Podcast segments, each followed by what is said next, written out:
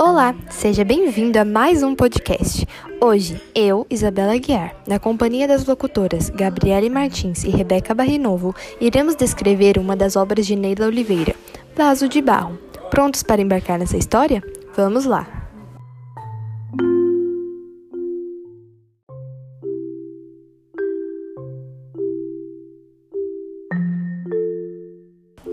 Em uma sexta-feira, especificamente dia 16 de julho de 1915, Ana Beatriz e seus pais estavam prestes a realizar uma das maiores vontades da garota: participar do tão almejado acampamento.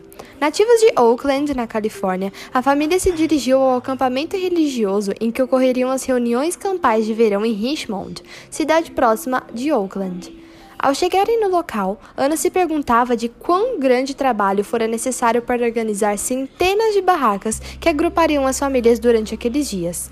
Logo na manhã seguinte, depois de uma longa noite de descanso e dificuldades com o conforto que teriam na barraca, Ana e seus pais prepararam-se bem cedo para o longo dia que os esperava.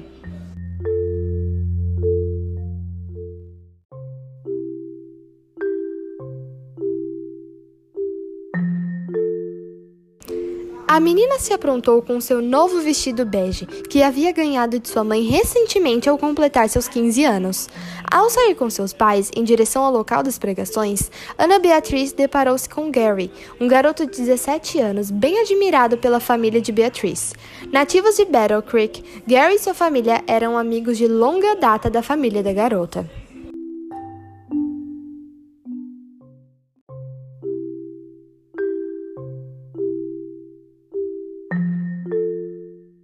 A mãe de Gary elogiou Anna, dizendo que o vestido que tanto comentou anteriormente tinha ficado ótimo, o que a deixou envergonhada, mas agradeceu o elogio, dizendo que quem tinha feito foi a sua mãe.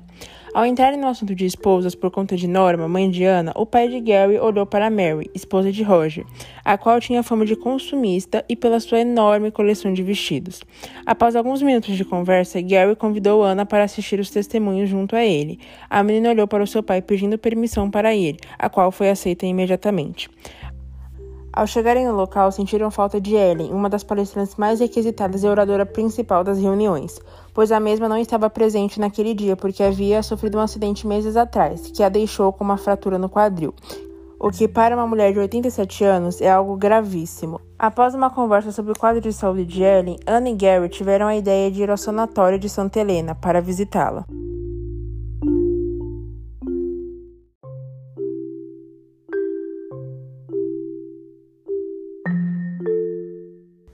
Notícia triste, capítulo 2. Então, logo os preparativos para o sábado começaram. Todos estavam muito agitados.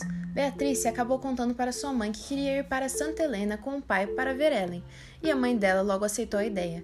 Enquanto elas conversavam, teve um tumulto entre algumas mulheres em uma roda. Parecia que uma delas estava chorando. O pai de Beatriz chegou perto dela e da mãe e, antes de qualquer coisa, anunciou o falecimento de Ellen. Beatriz logo ficou triste com a ideia que ela nunca poderia conversar pessoalmente com Ellen, e lembrou que alguns dias antes ela já estava inconsciente com os arredores. A mãe de Beatriz disse que não havia dúvidas que Ellen era um vaso escolhido por Deus. Beatriz ficou confusa com a comparação, mas sabia que logo obteria a resposta. Então Beatriz foi buscar água para terminar as tarefas e encontrou Gary e perguntou se ele recebeu a notícia da morte de Ellen. Gary estava muito aflito e ele balançou a cabeça de forma afirmativa.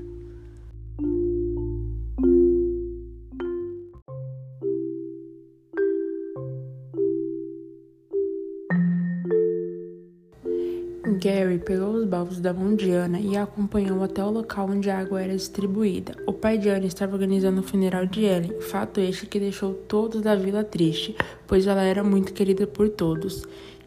Gary começou a falar sobre as viagens de Ellen e seu marido Tiago, o que deixou Ana bastante impressionada, pois ela não sabia que ele sabia tanto a respeito da senhora que falecera, o que a fez olhar para Gary com muita admiração.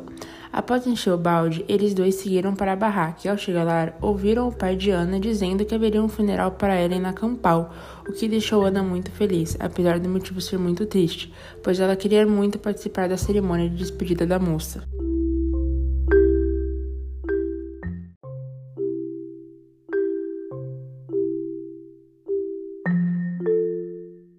Para começo de um livro, essa é uma introdução e tanta, não é mesmo? São diversas as possibilidades para a continuação dessa história. Agradecemos você, ouvinte, por permanecer até aqui.